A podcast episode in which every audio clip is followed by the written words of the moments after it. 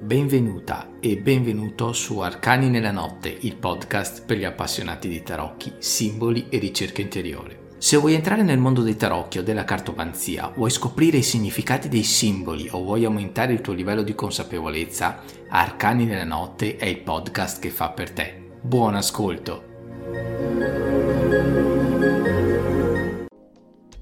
Eccoci qua, finalmente nella puntata, nel nuovo episodio di Arcani nella notte. Allora, per quel che mi riguarda, innanzitutto mi chiamo Alessandro, eh, responsabile del blog coachditrocchi.it, dove aiuto le persone, anche se partono da zero, a sviluppare la propria attività di tarologo o cartomante. Quindi, se vogliamo, più un lato rivolto al marketing, all'aspetto più completo del proprio business. Perché? Perché ovviamente se una persona fa un qualsiasi corso o sa ad esempio leggere i tarocchi, eh, il problema successivo è trovare i clienti che richiedono quel determinato servizio e questo riguarda ovviamente qualsiasi o quasi qualsiasi tipo di eh, professione, dal coach al consular al formatore. Ok, allora, premesso questo, oggi vorrei parlarti di mindset. Allora, innanzitutto, che cos'è il mindset? Il mindset, se vogliamo, è una struttura mentale che è formata anche dalle tue credenze, dalle convinzioni e uno studio, un modello ha sviluppato due eh, diciamo direzioni contrapposte una che eh, fissa di struttura mentale fissa e una invece di crescita eh, quella fissa ritiene che i talenti e l'intelligenza sono quelli che hai. Quindi c'è chi si dice no, attraverso questo modello suddivide le persone in due parti. Un gruppo di persone che dice che eh, non si può migliorare proprio, le proprie capacità, la propria intelligenza, quindi uno si tiene quello che ha, l'altro invece dice, pensa che i propri talenti e la propria intelligenza si possono migliorare quindi si possono sviluppare oppure appunto rinforzarli. Che premesse faccio? Allora, innanzitutto bisognerebbe capire come valutare i talenti e l'intelligenza, nel senso che molte volte il talento resta nascosto, perché? Perché non si sa, nemmeno la persona stessa sa che tipo di talento ha, se ha trovato il contesto giusto per scoprirlo e per farlo eh, uscire all'aperto. Eh, quindi una domanda che uno potrebbe farsi è stai veramente facendo qualcosa per cui sei nato o nata?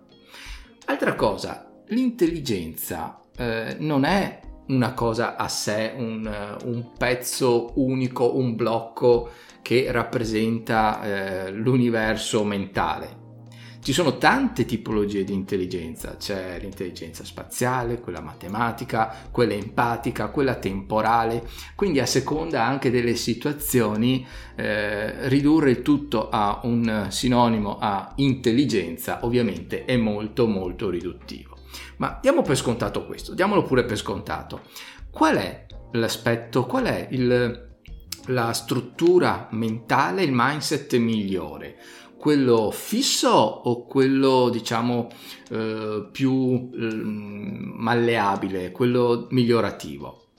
Allora, ovviamente ci sono dei pro e contro. Se è vero che si può migliorare, nel, parlando ovviamente di quello di crescita, se è vero che si può migliorare, eh, vuol dire che si modifica, è intrinseca questa proprietà, e se si modifica non è detto che avvenga solo dal punto di vista positivo, ma potrebbe essere anche una decrescita, quindi anche dal punto di vista negativo. Quindi se a un primo acchito una persona potrebbe dire ma eh, in linea di massima è meglio un mindset eh, migliorativo che si può eh, andare a sviluppare, dipende anche qui a seconda dei casi. Fondamentale è questo ragionamento perché? Perché ovviamente nel momento in cui, parliamo un po' del nostro, nel momento in cui noi leggiamo le carte, facciamo un consulto o abbiamo a che fare appunto con le esigenze delle, delle persone, eh, dobbiamo essere in grado di dare il 100%, anzi dico il 110%. Ed è per questo che il mindset riprende proprio una sezione, l'ho inserita non a caso, all'interno dell'Accademia Avanzata di Cartomante Digitale, proprio una sezione dedicata. Che cos'è l'Accademia Avanzata dedicata di Cartomante Digitale? È l'upgrade di Cartomante Digitale, il percorso gratuito di cui ti parlavo all'inizio del mio discorso. Ok, quindi se vuoi fai il percorso gratuito, vedi tutti quanti i video, sai che poi all'interno dell'upgrade, nell'Accademia Avanzata, troverai tutta una sezione riguardante quello di cui stiamo parlando adesso, oltre poi ovviamente a tantissimi altri argomenti eh, che riguardano anche il marketing. Mm? Allora, qual è il set migliore per il nostro settore? Per il nostro settore io intendo lo sviluppo delle risorse umane che può avvenire chi, fa, mm, chi migliora le persone attraverso i massaggi, perché attraverso l'aspetto più corporale, più fisico, sicuramente offre un miglioramento che si riflette anche sotto l'aspetto emotivo mentale. Chi attraverso le tecniche verbali, come ad esempio la PNL, e quindi ci facciamo riferimento al mental coach. Chi attraverso lo sport o chi magari attraverso gli strumenti che possono essere come nel nostro caso i tarocchi, gli oracoli, hm, che utilizzano ovviamente anche le tecniche verbali. Quindi non c'è mai un settore strutturalmente diviso dagli altri, ma è sempre un po' un, un influenzarsi a vicenda. Proprio attraverso queste discipline quindi si toccano diverse corde, si toccano le emozioni, i pensieri e andando più profondo si tocca lo spirito e possiamo dire che andiamo anche a modificare e migliorare, si spera, i comportamenti e le credenze. E i comportamenti e le credenze si influenzano uno con l'altra. Ti faccio un esempio molto pratico. Se una persona eh, è triste, è inutile che voglia cambiare il proprio stato emotivo attraverso i pensieri. Cioè il fatto che dica voglio essere felice, voglio essere felice, o ancora peggio, voglio cambiare la mia tristezza, voglio eh, che vada via.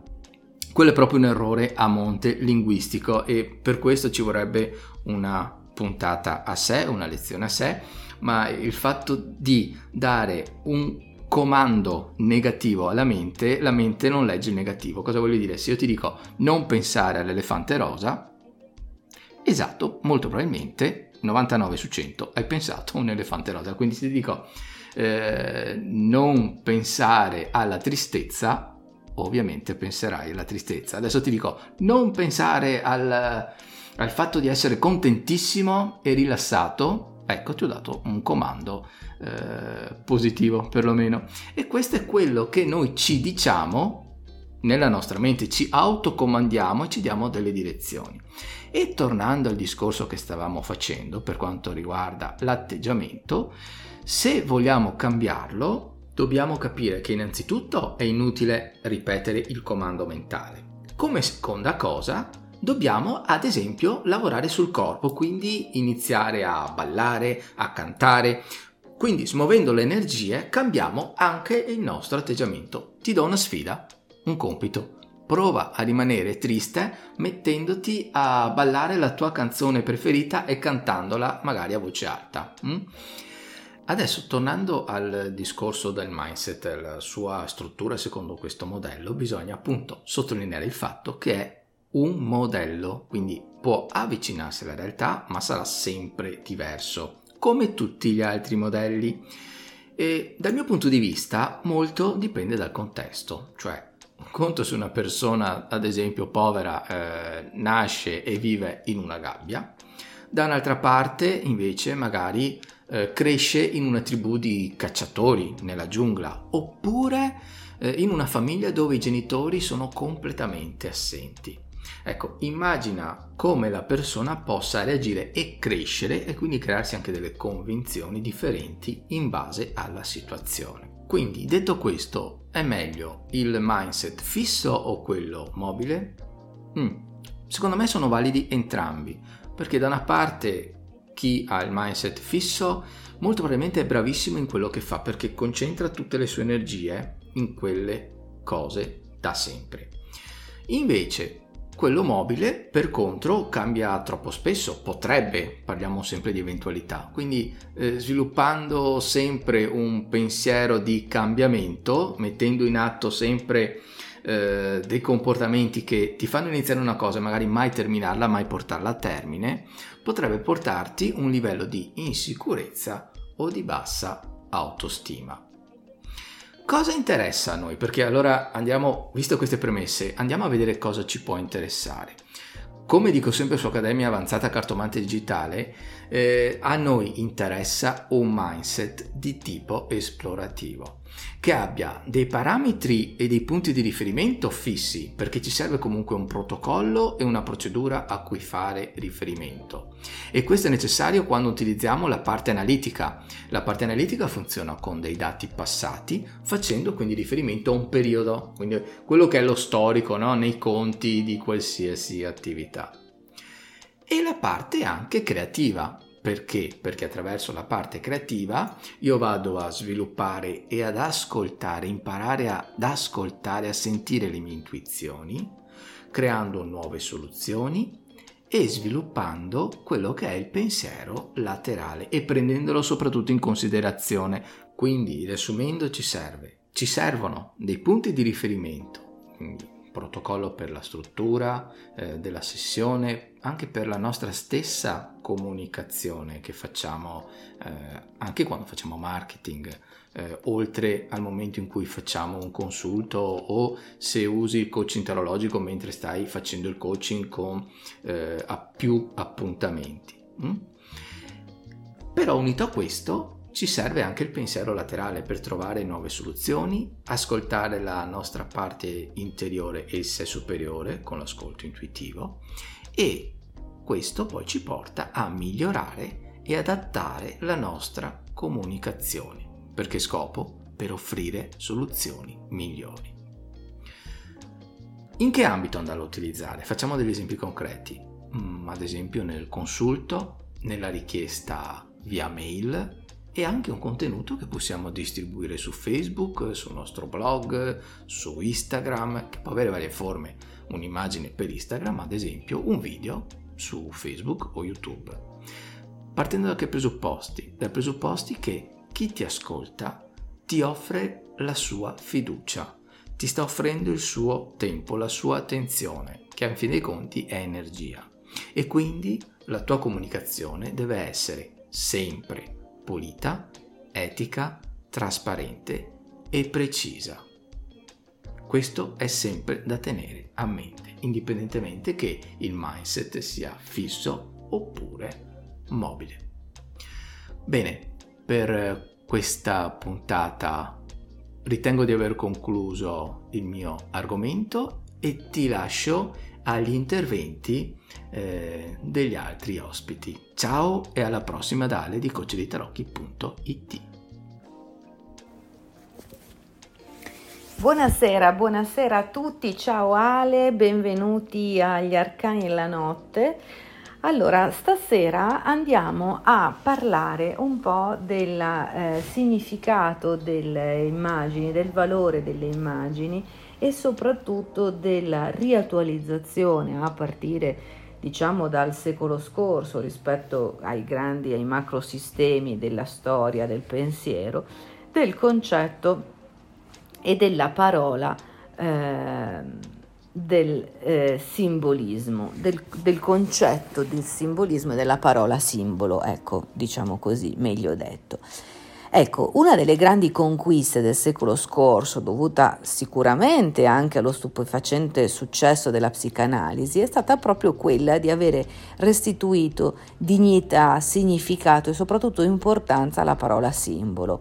Simbolo, simbolico, simbolismo sono parole tornate in auge e rientrate nell'uso comune, diciamo relativamente recentemente, abbastanza recentemente, quindi nel secolo scorso e in questo senso sicuramente hanno ricoperto anche una grande importanza le ricerche che sono state svolte intorno al meccanismo della mente primitiva, che hanno rivelato come il simbolismo sia per il pensiero arcaico eh, qualcosa di fondamentale e, e, e, ha un ruolo determinante nella, de, nel fondamento della uh, società stessa, del concetto di società stessa e del concetto di società tradizionale il superamento del scientismo, cioè di quella corrente estremamente scientifica e razionale in filosofia e la rinascita per l'interesse religioso, per l'esperienza poetica, il surrealismo stesso hanno sicuramente attirato sul grande pubblico una maggior attenzione sul simbolismo, il simbolismo inteso come forma e modalità autonoma di conoscenza. E in questa prospettiva, che sicuramente rientra in una sorta di reazione contro il razionalismo, quindi contro quel eh, positivismo e scientismo cui accennavo prima, tipico del XIX secolo, eh, possiamo dire che con questa eh, diciamo, prospettiva appunto eh, ci si affaccia a una nuova ondata nel XX secolo che sicuramente prosegue generosa e abbondante, forse anche per certi versi più fluida nel XXI.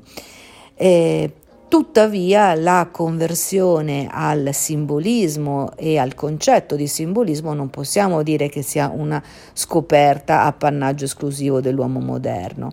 Eh, però sicuramente il ripristinare il simbolo come strumento di conoscenza, cioè come strumento gnoseologico, significa riprendere di fatto un orientamento che in Europa eh, era stato abbastanza generalizzato fino al XVIII secolo, ma che poi appunto con l'avvento dell'approccio eh, e della mentalità positivista, razionale e scientista si è andato perdendo. Ma se non ci si vuole chiudere dentro una um, um, mentalità sterilizzante e sterile, bisogna fare sì che eh, ci si possa aprire ad altre forme di conoscenza che vadano oltre il, il, razionalismo, con delle scale di valori che non siano necessariamente quelle a cui noi siamo abituati, cioè quelle tipicamente europee della civiltà del logos e della ragione, e ehm, con il rischio poi di chiuderci dentro anche a questa visione limitata e razionale dell'esistenza, ma provare ad aprirci ad una tendenza un pochino più, eh, se vogliamo, anche appannata, però eh, una tendenza all'irrazionale, all'inconscio, al simbolismo, alle stesse esperienze poetiche, a questa a questa vita spirituale di cui il simbolo, il mito e l'immagine in qualche modo rappresentano un riferimento. Certo, quello che poi si tende a fare eh, è eh, mascherare questi simboli, queste immagini, ten- si tende a nasconderli, si tende a umiliarli e a degradarli perché si pensa che non possano essere eretti e non mh, mm, ha, ha, la dignità del, del razionalismo, che tutto ciò che proviene da un linguaggio analogico e non logico abbia una dignità minore eh, perché eh, potrebbe essere ehm, come dire, al servizio eh, dei, dei, matti, dei bambini, dei poeti, dei musicisti, dei musicanti, dei, eh, dei miti, eh, ma, ma, non del, dell'uomo moderno, no? in corsa verso la scienza, verso le risposte della scienza, verso il razionalismo, eh, verso la conquista, verso il potere. Eppure eh, tutto ciò che ehm, ha a che vedere con questa tendenza all'irrazionale, all'inconscio, al simbolico, in realtà anche se si può tendere a umiliarlo, deg- degradarlo e a mascherarlo, in realtà vediamo che non si potrà mai estirpare. I miti e i simboli hanno resistito a questa sorta di ibernazione messa in atto dal positivismo e sono sopravvissuti proprio grazie alla letteratura e al pensiero poetico. Però dobbiamo renderci conto che il pensiero simbolico non è un dominio esclusivo del bambino, del poeta, dello squilibrato, del pazzo, del folle. Esso è connaturato profondamente all'essenza dell'essere umano Esso è ciò che precede, possiamo dire, il linguaggio e il ragionamento discorsivo, cioè il simbolo rivela degli aspetti determinati della realtà, degli aspetti anche profondi, anzi più profondi ancora, che sfuggono a qualsiasi mezzo di conoscenza. Le immagini, i simboli e i miti non sono delle creazioni folli e irresponsabili della psiche, essi in realtà rispondono ad una necessità più profonda della psiche e ehm, adempiono ad una funzione importantissima, cioè mettono a nudo le modalità più segrete dell'essere umano.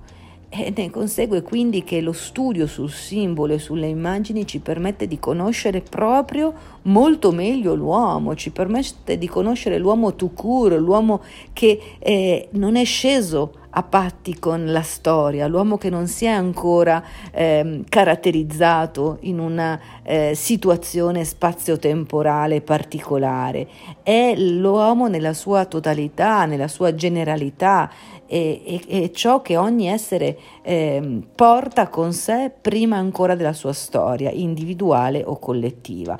E ciò che ogni essere storico porta con sé è una grande parte dell'umanità è l'archetipo dell'umanità, è l'immagine, è l'imago mundi, no? è l'immagine dell'umanità e del mondo. E questo dato sicuramente non è mai stato dimenticato, nemmeno nei tempi più inclementi del positivismo, quando ogni positivista diceva che per esempio l'essere umano è prima di tutto un animale, che è, e può essere definito e governato da degli istinti e dei bisogni che sono identici ovviamente per ciascuno, per ciascun uomo e per ciascuno dei suoi simili e dei suoi fratelli. È una considerazione, se vogliamo, questa molto parziale, eh, che possiamo vedere come schiava, ehm, ancella di una visione deterministica dell'essere umano eh, che, mm, che, fa dell'uomo un, un essere al servizio della propria biologia, ma che in realtà sicuramente apre degli scenari sulla possibilità di una visione che eh, esuli dalla dimensione storica e particolarizzata dell'individuo, sulla dimensione storicizzata dell'essere umano e apre in qualche modo la possibilità di innalzarlo al di là, oltre la sua parte storica, diciamo in una, in una dimensione metastorica, che potrebbe avere sicuramente un'esistenza più ricca, più carica di significato, più completa visione che sicuramente non può essere eh, soddisfatta da una visione, da una, da una matrice positivista, ma ehm, che eh, potrebbe comunque eh, essere invece ampiamente soddisfatta da una eh, poetica, possiamo dirlo con Hillman, immaginale ehm, cioè se un essere storicamente condizionato, ad esempio un, un uomo, un occidentale dei giorni nostri, si lasciasse invadere dalla sua parte non storica per ridiscendere alle fonti più profonde della vita, possiamo dire che egli in questo modo ritrova tramite immagini e i simboli che mette in opera uno stato paradisiaco dell'uomo primordiale e sfuggendo a questa sua storicità, eh, in realtà l'uomo non si perde, non si annienta nella sua animalità come pensavano i positivisti, nella sua biologia, piuttosto ritrova un linguaggio e un'esperienza relativa a un diciamo paradiso in qualche modo perduto, no? eh, come se i sogni, le fantasticherie, le immagini, le sue nostalgie, i suoi desideri, il suo entusiasmo, tutto ciò che, che proietta l'uomo storicamente individualizzato oltre se stesso, quindi appunto in una dimensione metastorica, sono in realtà eh, la, la, porta di accesso ad un eh, mondo spirituale infinitamente più ricco rispetto a quel mondo chiuso della sua storia, circoscritto e, e se vogliamo delimitato dalla contingenza storica stessa. I surrealisti dicevano che chiunque può diventare un poeta e questo lo sa bene chi per esempio si abbandona alla scrittura automatica che attinge direttamente al patrimonio dell'inconscio che sicuramente è di gran lunga più poetico, filosofico e mitico della vita cosciente stessa. E non dobbiamo pensare all'inconscio come qualcosa che è tormentato solo da demoni e da ombre, ma anche qualcosa che è abitato da fate, dei, dee, eroe, che in ultima analisi aiutano l'uomo a individuarsi, a farsi, direbbe, direbbe Ilman, da, da ghianda a quercia. Ecco, se lo spirito utilizza le immagini per cogliere la realtà ultima delle cose, e proprio perché questa realtà si manifesta in modo contraddittorio ed è quasi impossibile esprimerla tramite dei concetti, eh, allora possiamo pensare che l'immagine, in quanto tale, eh, diventa mh, mm, eh, veritiera perché rappresenta un fascio di significati, mentre non è vera nel momento in cui soltanto uno dei suoi significati viene a, um, a, trovare corrispondenza oppure soltanto uno dei suoi numerosi piani di riferimento. E questo lo sa bene ovviamente chi padroneggia eh, il mazzo, il gioco dei tarocchi, dove sappiamo benissimo che ogni carta, ogni arcano, ogni immagine ha un simbolismo eh, articolato, variegato, complesso, che ogni immagine evoca significati differenti. Eh, per alcuni aspetti addirittura contraddittori e questi, questa contraddittorietà nel mondo della logica, del mondo razionale, eh, è mh, bannata, nel senso che non può convivere all'interno di un concetto razionale un concetto contraddittorio. È la famosa coincidenza oppositorum di cui per esempio tanta filosofia scolastica è, è imbevuta in quel tentativo di, di conciliare gli, eh, gli opposti che di fatto se usiamo i processi mentali, razionali e, e logici eh, è impossibile fare. Se invece adottiamo un sistema analogico, un sistema simbolico e un metodo immaginale, questa coincidenza oppositorum diventa diventa possibile. E queste stesse carte, questi stessi simboli, questi stessi arcani che rappresentano più significati, a volte contraddittori contemporaneamente, o rappresentano più piani di riferimento, e lo sa bene chi fa le letture, le consulenze tarologiche con me, quando io dico che eh, fare una lettura tarologica è come prendere un ascensore, cioè vuol dire scavare piani di eh, esistenza, di spiritualità, di connessione, di umanità eh, e, e, sempre più profondi e mh, accedere a piani sempre più profondi dell'essere. E allora, se lo spirito utilizza queste immagini per cogliere la realtà ultima delle cose è proprio perché questa realtà si manifesta spesso in modo contraddittorio ed è impossibile esprimerla tramite concetti e quindi è l'immagine che restituisce in quanto tale questo fascio di significati, è l'immagine che restituisce questi numerosi piani di riferimento che caratterizzano l'essere e quindi tradurre un'immagine ehm, lo si può fare soltanto se lo si pensa su più piani e su più significati. Se invece ci sforziamo di tradurla in un concetto concreto, riducendolo ad uno solo dei suoi significati o dei suoi piani di riferimento, significa mutilarla, significa annientarla, significa annullarla completamente come strumento di conoscenza. E, e, del resto questo lo sa bene la psicanalisi, oppure eh, con, la, con, la, con, la, psicologia del profondo, oppure lo sa anche la, la scrittura della la tecnica eh, della scrittura automatica surrealista, dove mh, si, si, vede che proprio eh, dove si dimostra come a livello subconsciente sopravviva nell'uomo moderno una mitologia rigogliosa, dotata di una carica spirituale superiore a quella che invece si troverebbe nella sua vita conscia. Eh, e non c'è quindi bisogno di ricorrere eh, alla, allo, spi, allo, psichismo, eh, alla, mh, mm, alla poesia per confermare la forza delle immagini, l'attualità delle immagini e, e i loro simboli.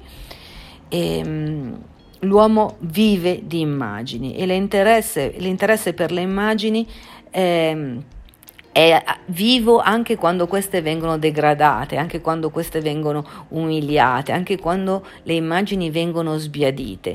E anche in questo caso vediamo come per esempio nel gioco eh, e nei mazzi di tarocchi questo sia evidente, come tutto sommato le immagini, il loro potere, la loro forza significativa e simbolica eh, sia durata e perdurata nel, nel, nel, degrado, nell'umiliazione dello strumento, nella storia dello strumento e nel suo diffondersi sotto traccia nei secoli, se non addirittura nei millenni. E queste immagini, dobbiamo capirlo, questi simboli offrono all'uomo moderno la possibilità di accedere ad un punto di partenza necessario, fondamentale per il suo rinnovamento spirituale. Ed è della massima importanza ritrovare tutta quella mitologia e quella teologia che sono state dissimulate nel, potremmo dire, qualunquismo della vita moderna. Bisogna un po' risalire la corrente, riscoprire il significato delle immagini appassite, di tutti questi miti che sono stati degradati. E non, non, si pensi che queste scorie non interessano più all'uomo moderno, che appartengono a un passato di superstizione liquidato dal XIX secolo, che è un passato che può andare bene per i poeti, per i bambini, per eh, questa gente che si rimpinza di fantasticherie, ma che non vanno bene per l'uomo moderno, che è attratto dalle cose serie della vita. È come se la serietà fosse fatta di questo, no? Um, in realtà eh, quest'uomo moderno che si sente libero eh, di, eh, e sprezzante no? nel um, degradare le mitologie, ehm, in realtà um, continua a nutrirsi di miti e non se ne rende conto, sono miti decaduti, sono immagini umiliate, però eh, noi sappiamo che la stessa più grande crisi storica che ha eh, condizionato, che ha, che ha eh, vissuto il mondo moderno, ha dimostrato di gran lunga quanto eh, sia impossibile di fatto sradicare i miti e i simboli e farlo, pensare di farlo è una pura illusione. Anche la situazione storica più disperata Pensiamo alle trincee nei campi di concentramento nazisti e sovietici, anche in quei contesti gli uomini e le donne hanno cantato romanze, hanno ascoltato storie che non facevano altro che trasmettere e ripropagare miti, i miti che sono comunque una parte essenziale e imprescindibile dell'uomo. è quella parte che si continua ad autoalimentare attraverso l'immaginazione e continua a vivere attraverso il, simbolo, attraverso il simbolismo di quei miti e di quelle teologie arcaiche. E allora sta a noi, sta all'uomo moderno risvegliare questo tesoro di immagini che ci portiamo dentro, che ci portiamo dito, dietro e di risvegliarle per, per, assimilarne il messaggio, che è un messaggio profondo, un messaggio di, di grande saggezza e di grande spiritualità.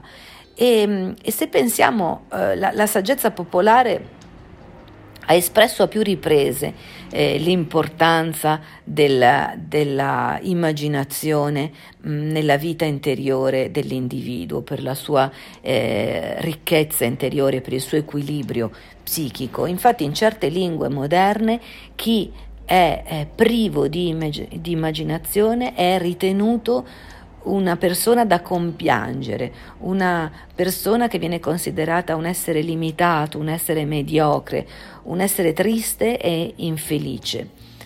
E, mm, e se pensiamo poi a quanto ha fatto la psicanalisi, in particolare quella junghiana, che ha mostrato fino a che punto i drammi del mondo moderno derivino da un profondo squilibrio della psiche sia a livello individuale che a livello collettivo e, e, un, e, che in gran buona parte questo, questi danni siano evocati dalla sterilizzazione dell'immaginazione, cioè quando l'immaginazione si fa avara, si fa sterile, eh, noi ci avviamo verso un, un, una crisi, verso un, una crisi a livello eh, sia individuale che, che collettivo.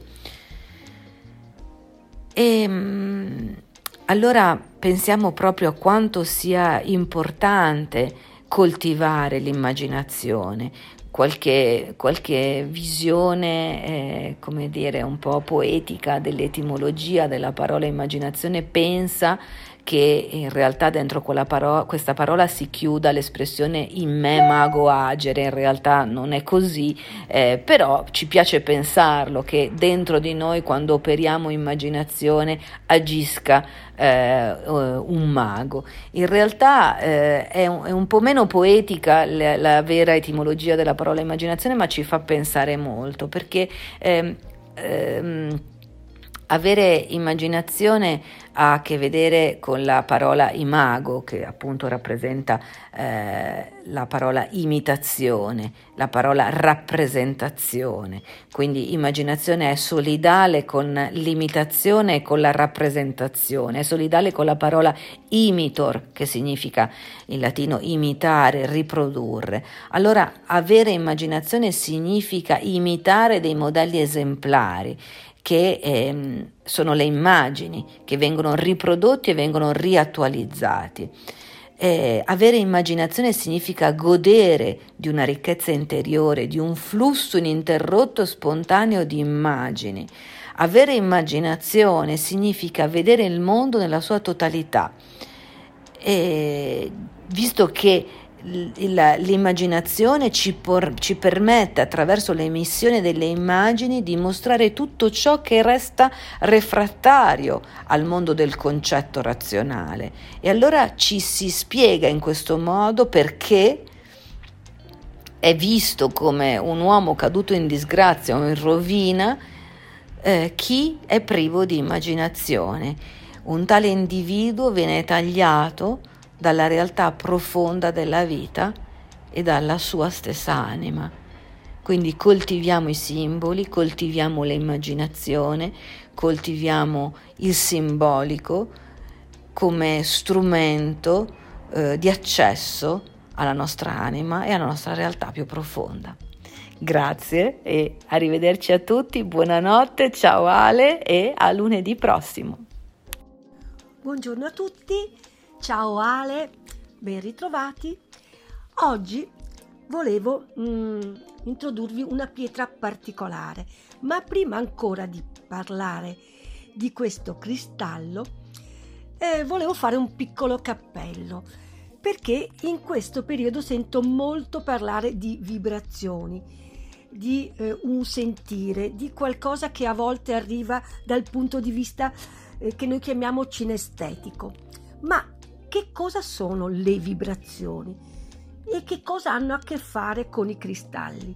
Allora, le vibrazioni prima di tutto esprimono una tonalità di energia divina che si caratterizza proprio vibrando come una nota musicale, esprimendo quindi un'essenza universale, una virtù di cui noi siamo ehm, in eccesso o in difetto. Praticamente la vibrazione è un suono, un'onda, un, un colore, un ritmo, praticamente tutto ciò che è immerso nell'amore universale. Una cosa è certa è che l'unica causa e l'unico effetto della vibrazione che noi chiamiamo divina è l'amore. Ma mh, mm, questo che cosa ha a che fare con i cristalli? Secondo eh, molti studiosi, tra cui anche Rudolf Steiner, le prime incarnazioni umane sembra risalire, risalgono all'epoca lemuriana, quando l'uomo era ancora poco affine con il mondo fisico e viveva quindi la maggior parte delle proprie esperienze in dimensioni che vibravano con frequenze ehm, superiori del mondo spirituale.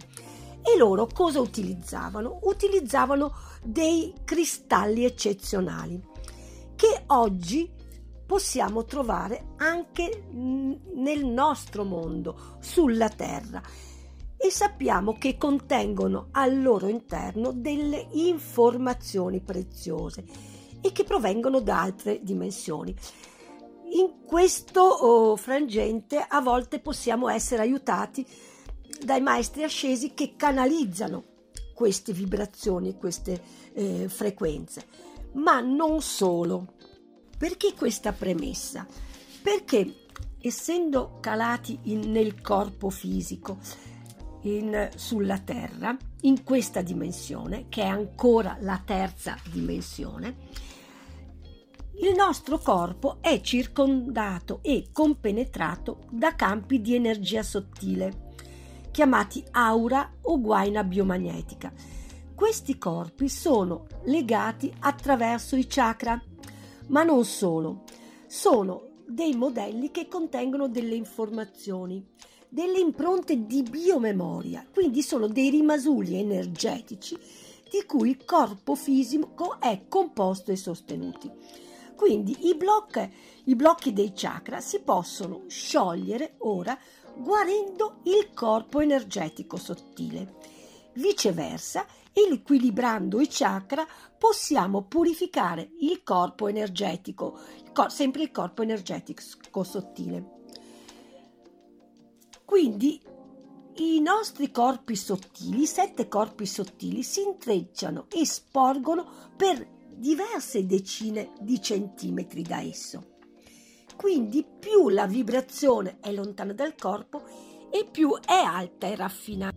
Ecco perché il corpo umano, che è mm, una griglia, può eh, essere aiutato a guarire collocando i cristalli sui chakra che riescono a riequilibrare determinati organi specifici che sono magari in difetto di energia o di virtù e questo aiuta a riconquistare un certo tipo di benessere. Una pietra mm, che a me piace tantissimo è l'azzurrite ed è eh, quella di cui oggi vi voglio parlare. Ha un nome mm, particolare perché in cinese si chiama Konglong King, che vuol dire drago vuoto nel blu. Questa pietra eh, viene chiamata così perché ha una forte associazione con il drago, che è proprio riconosciuto nella cultura cinese come una creatura estremamente benefica. Ad esempio, eh, i praticanti del Feng Shui o chi utilizza il Feng Shui vedono certe forme proprio di catene montuose come una specie di drago addormentato, del quale l'anima vive proprio all'interno di quelle montagne.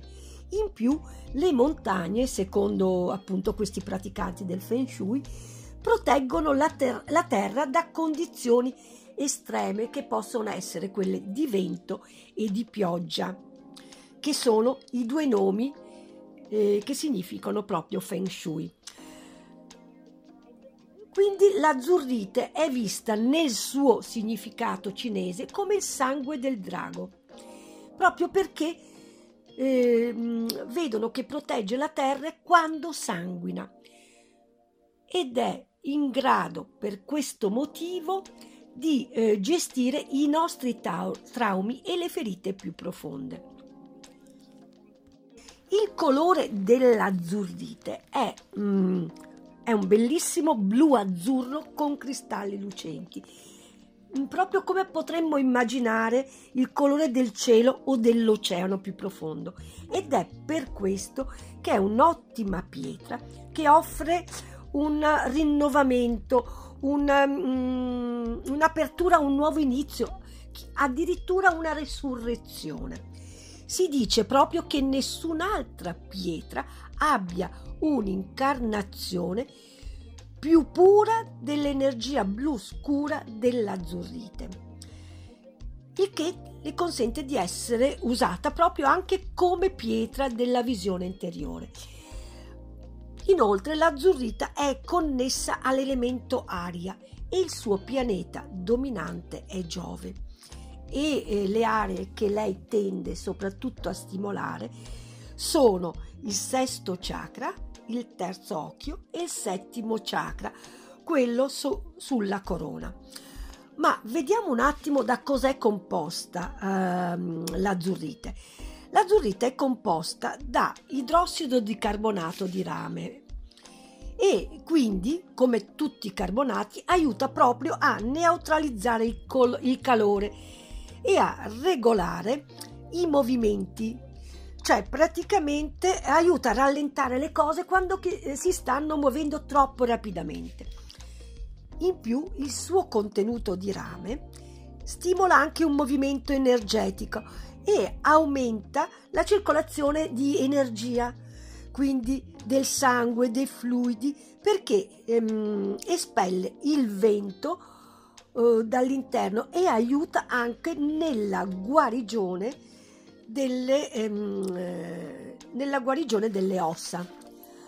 Ma come potremmo riconoscere questa pietra che ha un colore azzurro blu o blu scuro? Cioè, eh, si può fare a volte confusione perché ha la facoltà, questa pietra, di trasmutarsi nel tempo, quindi lentamente, in malachite proprio tramite l'assorbimento di acqua e quindi a volte si può trovare addirittura mista a malachite. Vediamo un po' le proprietà dell'azzurrite.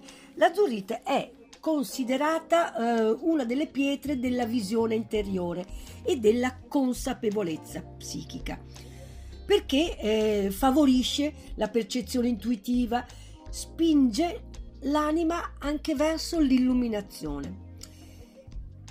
Inoltre aiuta a purificare e stimolare le aree proprio del sesto chakra perché si sintonizza con la nostra guida spirituale. Quindi aiuta anche a richiamare vite passate e quindi ehm, se è posizionata da un terapeuta anche un tempo addirittura un sacerdote permetteva eh, con l'aiuto di questo sciamano di viaggiare nell'anima facendo entrare ehm, praticamente in stato di trance e aiutando a realizzare dei sogni profetici. Quindi estremamente potente proprio posizionata sul terzo occhio. Nei tempi antichi, inoltre, l'azzurrita era una, come dicevamo, una delle pietre più potenti dal punto di vista psichico. E, ehm, e proprio per questo potere e questo potenziale energetico era in grado di collegare la mente a varie divinità spirituali e quindi il suo potere magico doveva essere noto solo ai sommi sacerdoti e nella cristianità doveva essere di eh, esclusivo mh, mm, eh, di esclusivo sentore degli abati più anziani nel monastero. Oggi questo cristallo aiuta a rafforzare il corpo energetico e anche il corpo spirituale perché rende invulnerabili agli attacchi psichici e anche agli elementi e agli attaccamenti di entità spirituali parassite, i famosi vampiri energetici. Può essere anche usata per sigillare i buchi nel campo dell'aura del corpo e alleviare quindi da affaticamenti energetici. Dal punto di vista mm, eh, fisico, ha varie, vari utilizzi eh, dal punto di vista curativo perché è una eh, pietra che aumenta e facilita l'effetto energetico che mh, mente ed emozioni hanno sui tessuti e le essenze del corpo. Infatti l'azzurite è usata anche per liberare il corpo fisico da cariche energetiche causate soprattutto da scariche legate allo stress. Può essere utilizzata per eliminare la preoccupazione il dolore, la paura, anche le fobie.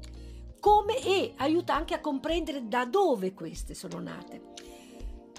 È una pietra che aumenta il flusso del chi in tutto il corpo, quindi è in grado di ossigenare il sangue e riparare anche le cellule cerebrali.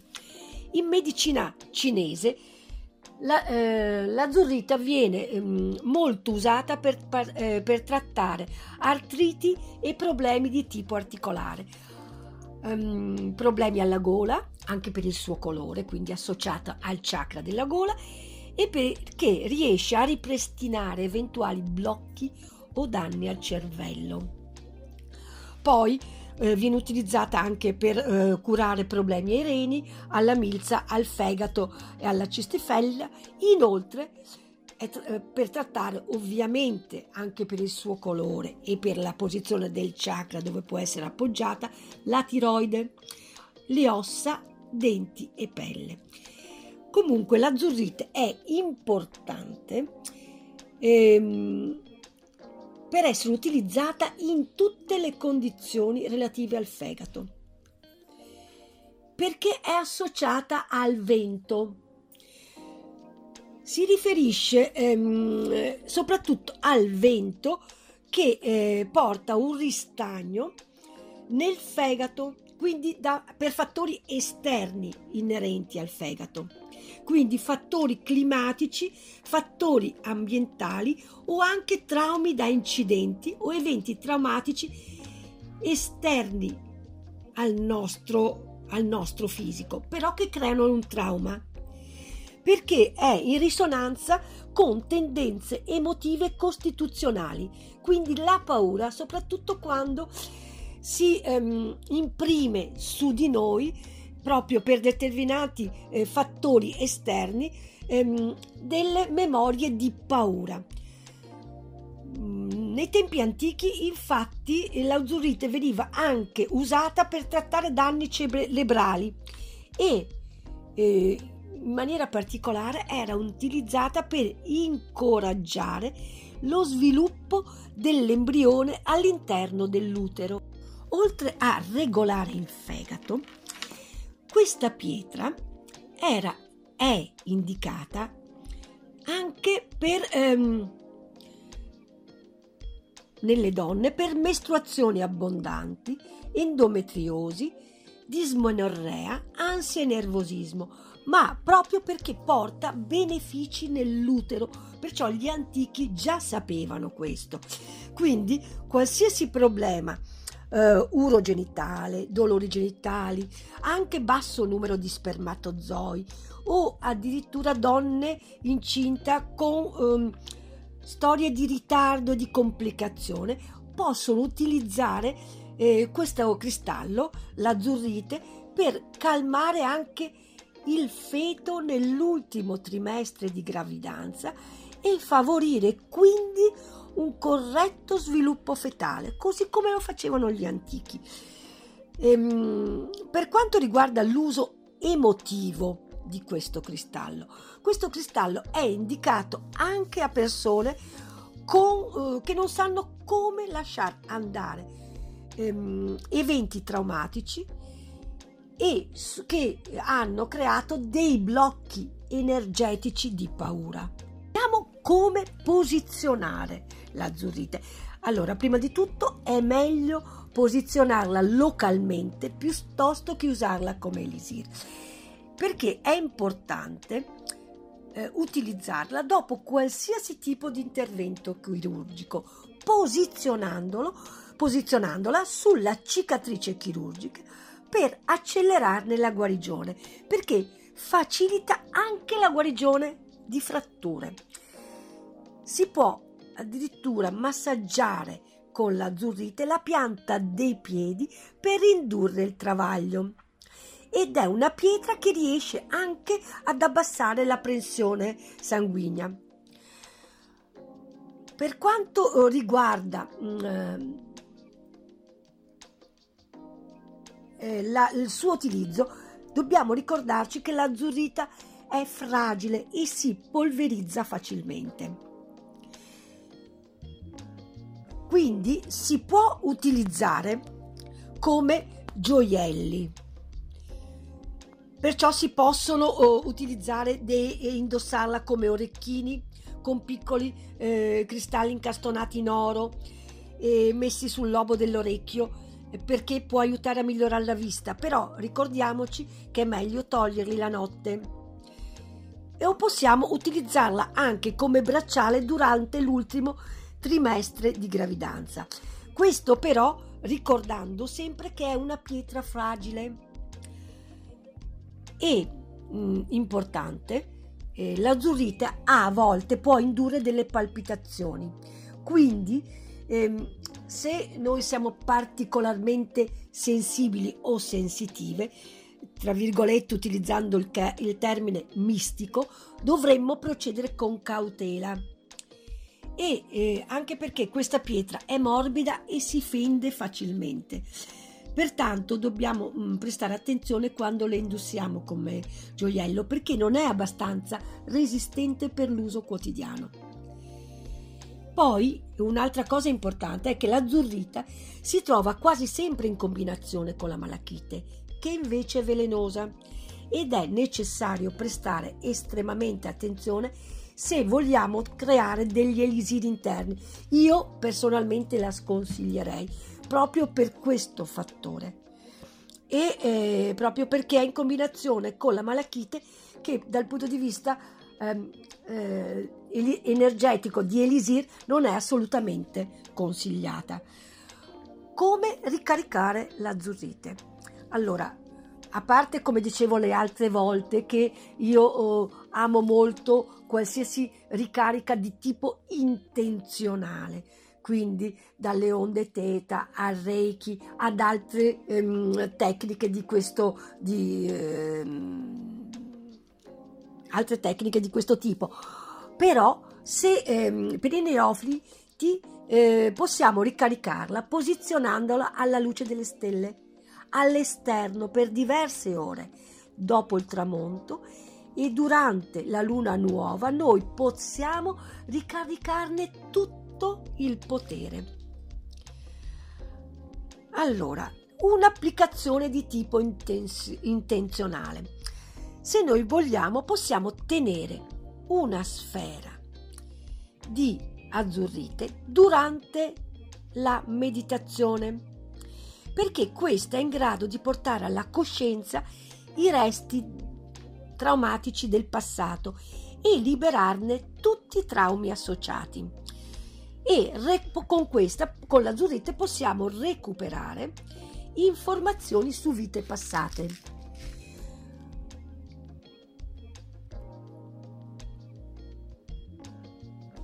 L'azzurrite e mm, la malachite insieme sono molto simili.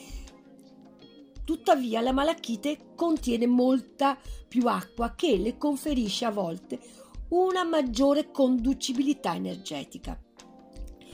Però l'azzurrite è più nutriente della malachite ed è appropriata proprio per condizioni acute croniche possiamo vedere altre combinazioni dell'azzurrite. Allora, quando è combinata con la malachite, aiuta molto nelle emicranie o nelle irritazioni agli occhi, agli occhi dovuti a fattori esterni. Si può provare, eh, un po' sperimentare queste cose se abbiamo problemi agli occhi dovuti a fattori esterni, perché non ci vediamo a livello stress ambientale, inquinamento o altro, potremmo provare a utilizzare tre giorni azzurrite, poi tre giorni malachite e ripetere se necessario. Comunque l'azzurrita non va mai combinata con l'argento. E non abbiniamola mai al calcedonio perché l'azzurite ha una forte associazione con il legno, invece il calcedonio ha associazione con l'acqua e il fuoco. Quindi ehm, la combinazione sottolineerebbe il rapporto dell'acqua che dà vita al legno e poi alimenta il fuoco. Infatti eh, le, queste due pietre insieme diventano troppo prepotenti e mm, portano ad esercitare un controllo molto forte sulla propria vita, finendo poi eh, metaforicamente per bruciare chi le indossa. Possiamo mh, mm, invece ricaricare la, eh, la, l'azzurrite, eh, purificarla e ricaricarla sopra eh, delle druse di ematite. In, ehm, in alternativa possiamo purificarla con dei bastoncini di incenso di salvia o anche con dei, eh, sì, dei mazzetti di salvia o sulla moxa. Non purifichiamo l'azzurrite in acqua. Ecco, ma da dove arrivano? Ehm, da dove arriva l'azzurrite? L'azzurrite, ehm, che un tempo era usata come colorante e come pigmento per la pittura, infatti ancora oggi se noi andiamo in, in negozi di articoli per l'arte, eh, noi troviamo um, polvere di azzurrite che possiamo utilizzare nel, per dipingere eh, stoffe, per dipingere quadri, la possiamo utilizzare ancora. Comunque i maggiori eh, giacimenti di azzurrite ci sono sia in Europa che nel Nord America e in Asia. Ecco, io spero di avervi un po' um, in, interessati a questa pietra che è sicuramente una delle pietre più, più interessanti, anche più, più forti. E probabilmente io l'amo moltissimo per il suo colore e anche per la sua attinenza con uno dei, dei maestri ascesi del, del mio libro e delle mie carte che è Serapis Bay e, mm, e quindi spero di avervi interessati. Alla prossima. Ale un saluto a tutti e ci sentiamo prossimamente. Un saluto da Fabio della libreria Il Sigillo di Padova.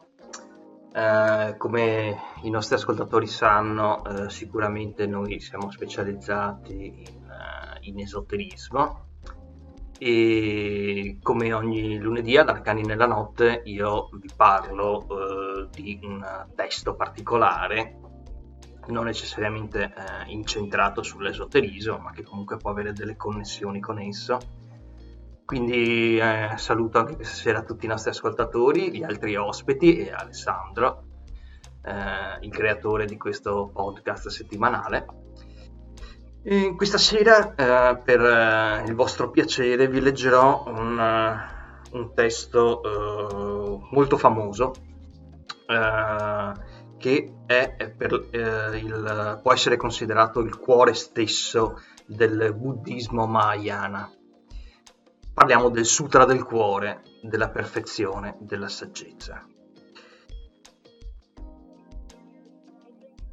Dette che furono queste parole, il Bodhisattva grande essere, il nobile Avalokiteshvara, rispose al venerabile Shariputra un figlio o una figlia di buona famiglia che desideri praticare nella profonda perfezione della saggezza dovrà dirigere in basso lo sguardo, vedere i cinque aggregati e vedere che essi sono privi di natura propria.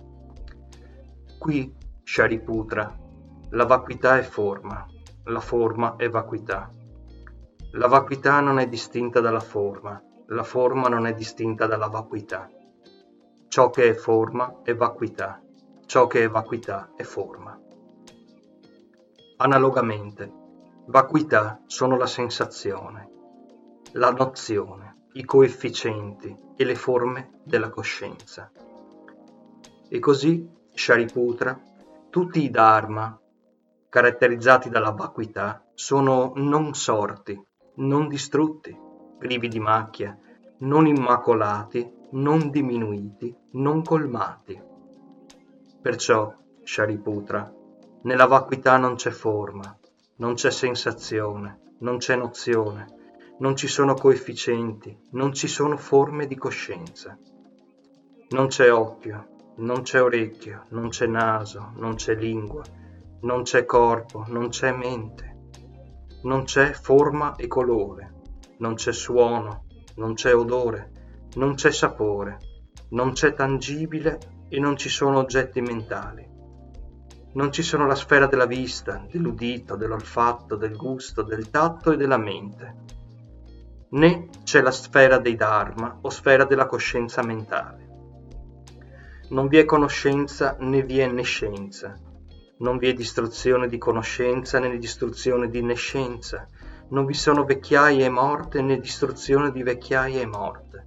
Non vi sono dolore, origine del dolore, arresto e cammino. Non c'è conoscenza, non c'è ottenimento e non c'è non ottenimento. Perciò, Shariputra, poiché il Bodhisattva non entra in possesso di alcunché, facendo affidamento sulla perfezione della saggezza, dimora privo di ostacoli mentali. Nella misura in cui è privo di ostacoli mentali, è privo di paura, ha trasceso l'errore e ha stabilmente ottenuto il nirvana. Tutti i Buddha che risiedono nei tre tempi hanno, cons- hanno ottenuto il perfetto risveglio senza superiore, facendo affidamento sulla perfezione della saggezza. Perciò si sappia che la perfezione della saggezza è il grande mantra, il mantra della grande sapienza, il mantra senza superiore, il mantra uguale a ciò che non ha uguali, il mantra che pacifica ogni sofferenza, che è verità, in quanto privo di falsità, il mantra, dico, che viene esposto nella perfezione della saggezza, ovvero Om Gate Gate Paragate Parasangate Bodhiswa. È così, Shariputra, che il Bodhisattva dovrà esercitarsi nella pra- profonda pratica della perfezione della saggezza. A questo punto il beato, uscito dallo stato di concentrazione, si complimentò con il Bodhisattva il grande essere, il nobile Avalokiteshvara. Bene, bene, figlio di buona famiglia, è proprio così. È proprio così che si deve praticare nella profonda perfezione della saggezza, proprio così come hai illustrato.